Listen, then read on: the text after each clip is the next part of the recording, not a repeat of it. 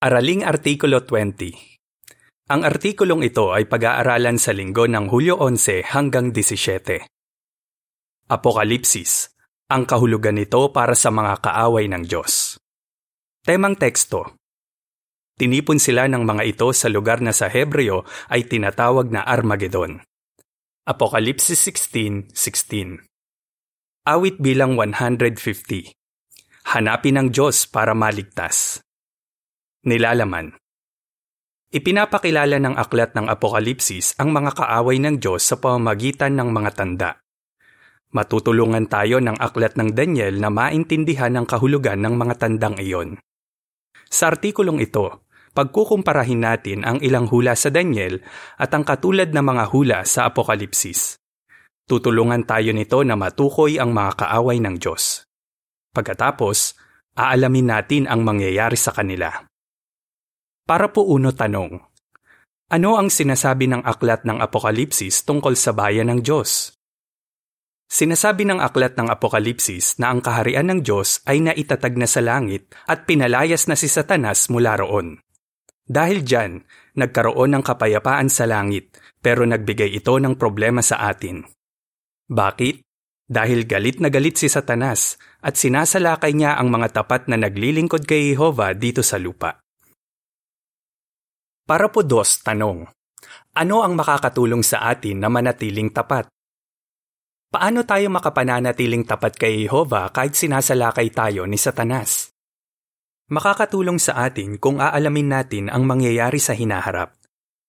Halimbawa, Inilarawan ni Apostol Juan sa Apokalipsis ang ilan sa mga pagpapala na malapit na nating maranasan. Isa sa mga gagawin ng Diyos ay ang pagpuksa sa mga kaaway niya. Alamin natin kung paano inilarawan ng Apokalipsis ang mga kaaway na ito at kung ano ang mangyayari sa kanila. Inilarawan ang mga kaaway ng Diyos sa pamamagitan ng mga tanda. Para po tres, tanong. Ano ang ilan sa mga tanda na binanggit sa Apokalipsis? Sa unang talata pa lang ng Apokalipsis, sinasabi na ang mga impormasyong mababasa natin ay inilarawan sa makasagisag na paraan sa pamamagitan ng mga tanda. Apokalipsis 1.1 Kaya ang mga kaaway ng Diyos ay inilarawan bilang mababangis na hayop. Halimbawa, may isang mabangis na hayop na umaahon mula sa dagat. Mayroon itong sampung sungay at pitong ulo. Apokalipsis 13.1 Sinundan ito ng isa pang mabangis na hayop na lumalabas mula sa lupa. Nagsasalita ang mabangis na hayop na ito gaya ng isang dragon at nagpapababa ng apoy sa lupa mula sa langit. Apokalipsis 13:11 at 13. Pagkatapos, may isang kulay iskarlatang mabangis na hayop at isang babaeng bayaran ang nakasakay rito. Ang tatlong mababangis na hayop na ito ay lumalarawan sa matagal ng mga kaaway ng Diyos na Jehova at ng kanyang kaharian. Kaya mahalagang matukoy natin kung sino sila. Apokalipsis 17.3 Para po 4 at 5, tanong. Paano makakatulong sa atin ang Daniel 7:15 hanggang 17 para maintindihan ang kahulugan ng mga tandang ito? Bago natin malaman kung sino ang mga kaaway na ito, kailangan muna nating maintindihan kung ano ang inilalarawan ng mababangis na hayop at ng babaeng bayaran. Para magawa iyan, hayaan nating Biblia mismo ang magpaliwanag. Marami sa mga paglalarawang ito sa Apokalipsis ang ipinaliwanag na sa ibang aklat ng Biblia. Halimbawa, sa panaginip ni Propeta Daniel, nakakita siya ng apat na dambuhalang hayop na umahon sa dagat. Daniel 7.3 Sinasabi sa atin ni Daniel na ang mga dambuhalang hayop na ito ay lumalarawan sa apat na hari o gobyerno. Mababasa sa Daniel 7:15 hanggang 17. Akong si Daniel ay nabagabag dahil sa nakakatakot na mga pangitaing nakita ko. Lumapit ako sa isa sa mga nakatayo para itanong sa kanya kung ano talaga ang ibig sabihin nito. Kaya sinabi niya sa akin ang kahulugan ng mga bagay na ito. Ang apat na dambuhalang hayop na ito ay apat na hari na tatayo mula sa lupa. Tinutulungan tayo nito na maintindihan na ang mga hayop na binabanggit sa Apokalipsis ay tumutukoy rin sa mga gobyerno ng tao. Alamin natin ngayon ang ilan sa mga tanda na inilarawan sa Apokalipsis. Habang ginagawa natin ito, makikita natin kung paano tayo matutulungan ng Biblia na malaman ang kahulugan ng mga tandang ito. Talakayin muna natin ang tungkol sa mababangis na hayop. Una, aalamin natin kung kanino sila lumalarawan. Pagkatapos, titingnan natin kung ano ang mangyayari sa mga ito. Panghuli, tatalakayin natin kung ano ang kahulugan para sa atin ng mga pangyayaring ito. Ipinakilala ang mga kaaway ng Diyos. Para po sa is tanong, Saan tumutukoy ang mabangis na hayop na may pitong ulo na binanggit sa Apokalipsis 13.1 hanggang 4? Saan tumutukoy ang mabangis na hayop na may pitong ulo? Mababasa sa Apokalipsis 13.1 hanggang 4. At tumayo ito sa buhanginan ng dagat. At nakita ko ang isang mabangis na hayop na umaahon mula sa dagat na may sampung sungay at pitong ulo, at sa mga sungay nito ay may sampung diadema. Pero sa mga ulo nito ay may mga pangalang mapamusong. Ang mabangis na hayop na nakita ko ay tulad ng leopardo, pero ang mga paa nito ay gaya ng sa oso, at ang bibig nito ay gaya ng bibig ng leon. At ibinigay ng dragon sa hayop ang kanyang kapangyarihan at ang kanyang trono at malaking autoridad. Nakita ko na ang isa sa mga ulo nito ay parang nasugatan ng malubha pero ang nakamamatay na sugat nito ay gumaling, at ang buong lupa ay sumunod sa mabangis na hayop ng may paghanga. At sinamba nila ang dragon dahil ito ang nagbigay ng otoridad sa mabangis na hayop. At sinamba nila ang mabangis na hayop at sinabi, Sino ang tulad ng mabangis na hayop at sino ang maaaring makipaglaban sa kanya?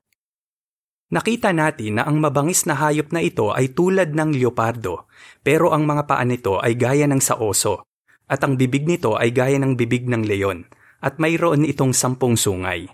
Ganyan din inilarawan ang apat na hayop na binanggit sa Daniel Kabanata 7. Pero sa aklat ng Apokalipsis, ang mga paglalarawang iyan ay makikita sa iisang hayop, hindi sa apat na magkakaibang hayop. Ang mabangis na hayop na ito ay hindi lumalarawan sa iisang gobyerno lang o kapangyarihang pandaigdig. Sinasabi na namamahala ito sa bawat tribo at bayan at wika at bansa. Tiyak na nakahihigit ito kaysa sa gobyerno ng isang bansa. Apokalipsis 13.7 Kaya lumalarawan ang mabangis na hayop na ito sa lahat ng gobyerno ng tao na namahala sa buong kasaysayan. Ayon sa talababa, ang sampung sungay ng mabangis na hayop na may pitong ulo ay patunay rin na lumalarawan ito sa lahat ng gobyerno ng tao. Madalas na ginagamit sa Biblia ang bilang na sampu para ipakita ang pagiging kompleto. Para po siyete tanong, saan lumalarawan ang bawat isa sa pitong ulo ng mabangis na hayop? Saan lumalarawan ang bawat isa sa pitong ulo? Makakatulong sa atin ang Apokalipsis Kabanata 17 na malaman ang sagot kasi inilarawan dito ang estatwa ng hayop na binanggit sa Apokalipsis Kabanata 13. Mababasa sa Apokalipsis 17.10 May pitong hari. Bumagsak na ang lima. Ang isa ay narito at ang isa ay hindi pa dumarating. Pero pagdating niya, mananatili siya ng maikling panahon. Sa lahat ng gobyerno ng tao na ginamit ni Satanas, Pito ang itinulad sa mga ulo dahil naging mas makapangyarihan sila kaysa sa iba. Malaki ang naging epekto ng mga kapangyarihang pandaigdig na ito sa bayan ng Diyos. Noong panahon ni Apostol Juan, lima na ang namahala sa daigdig. Ehipto, Assyria, Babylonia, Medo-Persya at Gresya. Nang tanggapin ni Juan ang pangitaing ito, kasalukuyang namamahala noon ang Roma ang ika-anim na kapangyarihang pandaigdig. Ano ang magiging ikapito at huling kapangyarihang pandaigdig o ulo? Para po otso tanong, saan lumalarawan ang ikapitong ulo ng mabangis na hayop? Makakatulong sa atin ang mga hula sa aklat ng Daniel para matukoy natin ang ikapito at huling ulo ng mabangis na hayop. Anong kapangyarihang pandaigdig ang namamahala sa panahong ito ng wakas o sa araw ng Panginoon? Apokalipsis 1.10 Ito ang kapangyarihang pandaigdig na Anglo-Amerikano. Tambalan ito ng dalawang makapangyarihang bansa, ang United Kingdom at ang United States of America. Kaya masasabi natin na ito ang ikapitong ulo ng mabangis na hayop na binanggit sa Apokalipsis 13, 1 hanggang 4. Para po 9 tanong, Saan lumalarawan ang mabangis na hayop na may dalawang sungay na gaya ng sa isang kordero? Sinasabi pa ng Apokalipsis Kabanata 13 na ang ikapitong ulo, ang kapangyarihang pandaigdig na Anglo-Amerikano, ay kumikilos din na tulad ng mabangis na hayop na may dalawang sungay na gaya ng sa isang kordero. Pero nagsimula itong magsalitang gaya ng isang dragon. Ang hayop na ito ay gumagawa ng dakilang mga tanda nagpapababa pa nga ito ng apoy sa lupa mula sa langit sa paningin ng sangkatauhan. Apokalipsis 13:11 at 13. Sa Apokalipsis Kabanata 16 at 19, inilarawan ang mabangis na hayop na ito bilang huwad na propeta. Apokalipsis 16:13, 19:20. Halos ganyan din ang sinabi ni Daniel. Sinabi niya na napakatindi ng pagwasak na isasagawa ng kapangyarihang pandaigdig na Anglo-Amerikano. Daniel 8.24 Ganyan nga ang nangyari noong digmaang pandaigdig dos. Dahil sa pagtutulungan ng mga siyentipiko ng Britain at ng Amerika, nakagawa sila ng dalawang atomic bomb na tumapos sa digmaang iyon sa Pasipiko. Kaya masasabing nagpababa ng apoy sa lupa mula sa langit ang kapangyarihang pandaigdig na Anglo-Amerikano. Para po G's tanong, saan lumalarawan ang estatwa ng mabangis na hayop? Pagkatapos, may isa pang mabangis na hayop. Halos katulad ito ng mabangis na hayop na may pitong ulo pero kulay iskarlata ito. Tinawag itong estatwa ng mabangis na hayop at inilarawan bilang ikawalong hari. Ayon sa talababa, hindi tulad ng unang mabangis na hayop, ang estatwang ito ay walang mga korona o diadema sa mga sungay nito. Bakit? Dahil nagmula ito sa pitong iba pang hari at galing sa kanila ang autoridad nito. Tingnan sa jw.org ang artikulo na Ano ang kulay iskarlatang hayop sa Apokalipsis Kabanata 17? Sa pagpapatuloy, mababasa sa Apokalipsis 13, 14 at 15. Inililigaw nito ang mga nakatira sa lupa dahil sa mga tanda na ipinahintulot na gawin nito sa paningin ng mabangis na hayop. Habang sinasabi nito sa mga nakatira sa lupa na gumawa ng isang estatwa ng mabangis na hayop na nasugatan ng espada pero gumaling. At pinahintulutan itong magbigay ng buhay sa estatwa ng mabangis na hayop para ang estatwa ng mabangis na hayop ay makapagsalita at maipapatay nito ang lahat ng ayaw sumamba sa estatwa ng mabangis na hayop. Mapabasa naman sa Apokalipsis 17.3. At sa kapangyarihan ng Espiritu ay dinala niya ako sa ilang, at nakita ko ang isang babae na nakaupo sa isang kulay iskarlatang mabangis na hayop na puno ng mapamusong na mga pangalan at may pitong ulo at sampung sungay. Sa talata 8. Ang mabangis na hayop na nakita mo ay umiral, pero wala ito ngayon.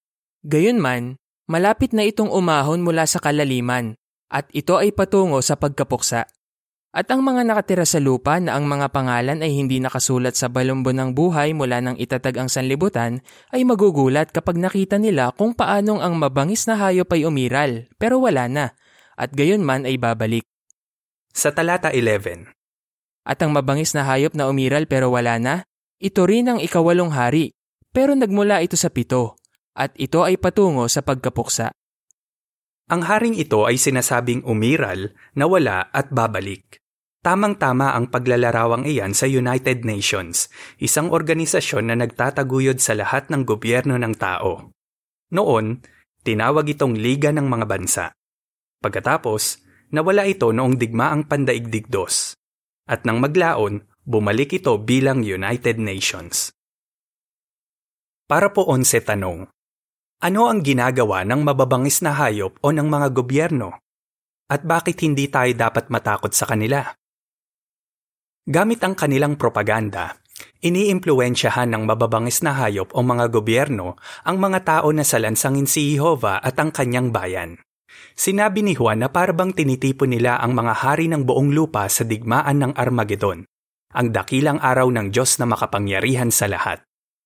Apokalipsis 16.14 Pero hindi tayo dapat matakot Agad nakikilos ang ating dakilang Diyos si Jehovah para iligtas ang lahat ng sumusuporta sa pamamahala niya. Para po 12 tanong, ano ang mangyayari sa lahat ng mababangis na hayop? Ano ang mangyayari sa lahat ng mababangis na hayop? Sinasabi ng Apokalipsis 19.20, Sinunggaban ang mabangis na hayop, At kasama nito ang huwad na propeta na gumawa sa harap nito ng mga tanda para iligaw ang mga tumanggap ng marka ng mabangis na hayop at ang mga sumasamba sa estatwa nito. Habang buhay pa, pareho silang inihagi sa maapoy na lawa na nagdiningas sa asupre. Habang namamahala pa ang mga gobyernong ito na kaaway ng Diyos, pupuksain niya sila at hindi na iiral pa. Para po 13 tanong, anong problema ang pwedeng mapaharap sa mga Kristiyano dahil sa mga gobyerno? Ano ang kahulugan nito para sa atin? Bilang mga Kristiyano, dapat tayong maging tapat sa Diyos at sa kaharian niya. Magagawa natin ito kung magiging neutral tayo at hindi papanig sa anumang issue sa politika. Pero napakahirap maging neutral ngayon dahil ginigipit tayo ng mga gobyerno na ibigay sa kanila ang buong suporta natin sa salita at gawa. Ang sinumang susuporta sa kanila ay tatanggap ng marka ng mabangis na hayop. Pero maiwawala ng sinumang tatanggap ng marka ang pagsang-ayon ni Jehovah pati na ang pag-asang mabuhay magpakailanman. Kaya gaano man katindi ang panggigipit sa atin ng mga gobyerno na suportahan sila, napakahalaga na manatili tayong neutral. Ang kahiyahiyang wakas ng maimpluwensyang babaeng bayaran. Para po 14 tanong. Ayon sa Apokalipsis 17, 3 hanggang 5, ano ang nakakagulat na nakita ni Apostol Juan? Sinabi ni Apostol Juan na gulat na gulat siya sa iba pang nakita niya. Ano iyon? Isang babaeng nakasakay sa isa sa mababangis na hayop na ito. Apokalipsis 17, 1, 2 at 6 Inilarawan siya bilang maimpluwensyang babaeng bayaran at tinawag na Babilonyang dakila. Nagkasala siya ng sexual na imoralidad kasama ang mga hari sa lupa. Mababasa sa Apokalipsis 17, 3 hanggang 5. At sa kapangyarihan ng Espiritu ay dinala niya ako sa ilang, at nakita ko ang isang babae na nakaupo sa isang kulay iskarlatang mabangis na hayop na puno ng mapamusong na mga pangalan at may pitong ulo at sampung sungay. Ang babae ay nakasuot ng damit na purpura at iskarlata, at may mga alahas siyang ginto at mamahaling mga bato at mga perlas, at may hawak siyang gintong kopa na puno ng kasuklam-suklam na mga bagay at ng maruruming bagay ng kanyang sexual na imoralidad. Nakasulat sa noon niya ang isang pangalan, isang misteryo, Babilonyang dakila, ang ina ng mga babaeng bayaran at ng kasuklam-suklam na mga bagay sa lupa. Para po 15 at 16, tanong. Sino ang Babilonyang dakila at paano natin ito nalaman? Sino ang Babilonyang dakila?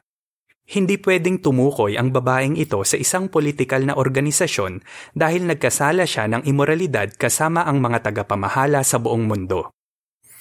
Ang totoo, kinokontrol pa nga niya ang mga tagapamahalang ito na para bang nakasakay siya sa kanila.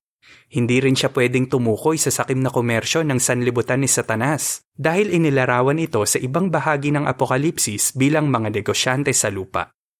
Apokalipsis 18.11 Sa Biblia, ang salitang babaeng bayaran ay pwedeng tumukoy sa mga nag-aangking naglilingkod sa Diyos pero nagsasagawa naman ng idolatria o nakikipagkaibigan sa sanlibutan. Pero ang mga tapat na sumasamba sa Diyos ay tinukoy bilang malinis o mga birhen. Ikalawang Korinto 11.2 Apokalipsis 14.4 Sentro ng huwad na pagsamba ang sinaunang Babilonya. Kaya ang Babilonyang dakila ay lumalarawan sa lahat ng uri ng huwad na pagsamba. Ang totoo, siya ang pandaigdig na imperyo ng huwad na relihiyon. Tingnan sa jw.org ang artikulo na Ano ang Babilonyang dakila? Para po 17, tanong. Ano ang mangyayari sa Babilonyang dakila? Ano ang mangyayari sa Babilonyang dakila? Ganito ang sinasabi ng Apokalipsis 17, 16 at 17. Ang sampung sungay na nakita mo at ang mabangis na hayop, ang mga ito ay mapopoot sa babaeng bayaran at gagawin nila siyang wasak at hubad at uubusin nila ang laman niya at lubusan siyang susunugin dahil inilagay ng Diyos sa puso nila na gawin ang nasa isip niya. Oo, uudyukan ni Jehovah ang mga bansa na gamitin ang kulay iskarlatang mabangis na hayop, ang United Nations, para salakayin ang pandaigdig na imperyo ng huwad na relihiyon at lubusan itong puksain. Para po 18 tanong. Paano natin matitiyak na wala tayong anumang kaugnayan sa Babilonyang dakila? Ano ang kahulugan nito para sa atin? Kailangan nating panatilihin ang uri ng pagsamba na malinis at walang dungis sa paningin ng ating Diyos. Santiago 1.27 Hinding-hindi natin hahayaang maimpluwensyahan tayo ng huwad ng mga turo, mga paganong selebrasyon, bababang moralidad at ng espiritistikong mga gawain ng Babylonyang dakila. At patuloy nating sasabihin sa mga tao na lumabas sa Kanya para hindi sila madamay sa kasalanan niya sa harap ng Diyos. Apokalipsis 18.4 Ang hatol sa pinakamatinding kaaway ng Diyos Para po 19, tanong Sino ang malaki at kulay apoy na dragon? May sinasabi rin ang aklat ng Apokalipsis tungkol sa isang malaki at kulay apoy na dragon. Apokalipsis 12.3 Nakipaglaban ang dragon na ito kay Jesus at sa kanyang mga anghel. Sinasalakay nito ang bayan ng Diyos at binibigyan nito ng kapangyarihan ang mababangis na hayop o ang mga gobyerno. Sino ang dragon na ito? Siya ang orihinal na ahas ang tinatawag na Diablo at Satanas. Apokalipsis 12.9 Siya ang kumokontrol sa lahat ng iba pang kaaway ni Jehovah. Para po 20 tanong. Ano ang mangyayari sa dragon? Ano ang mangyayari sa dragon?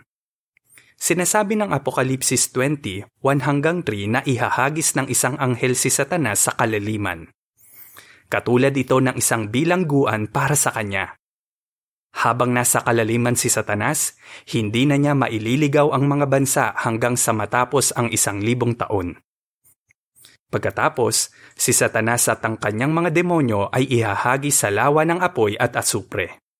Ibig sabihin, lubusan silang pupuksain.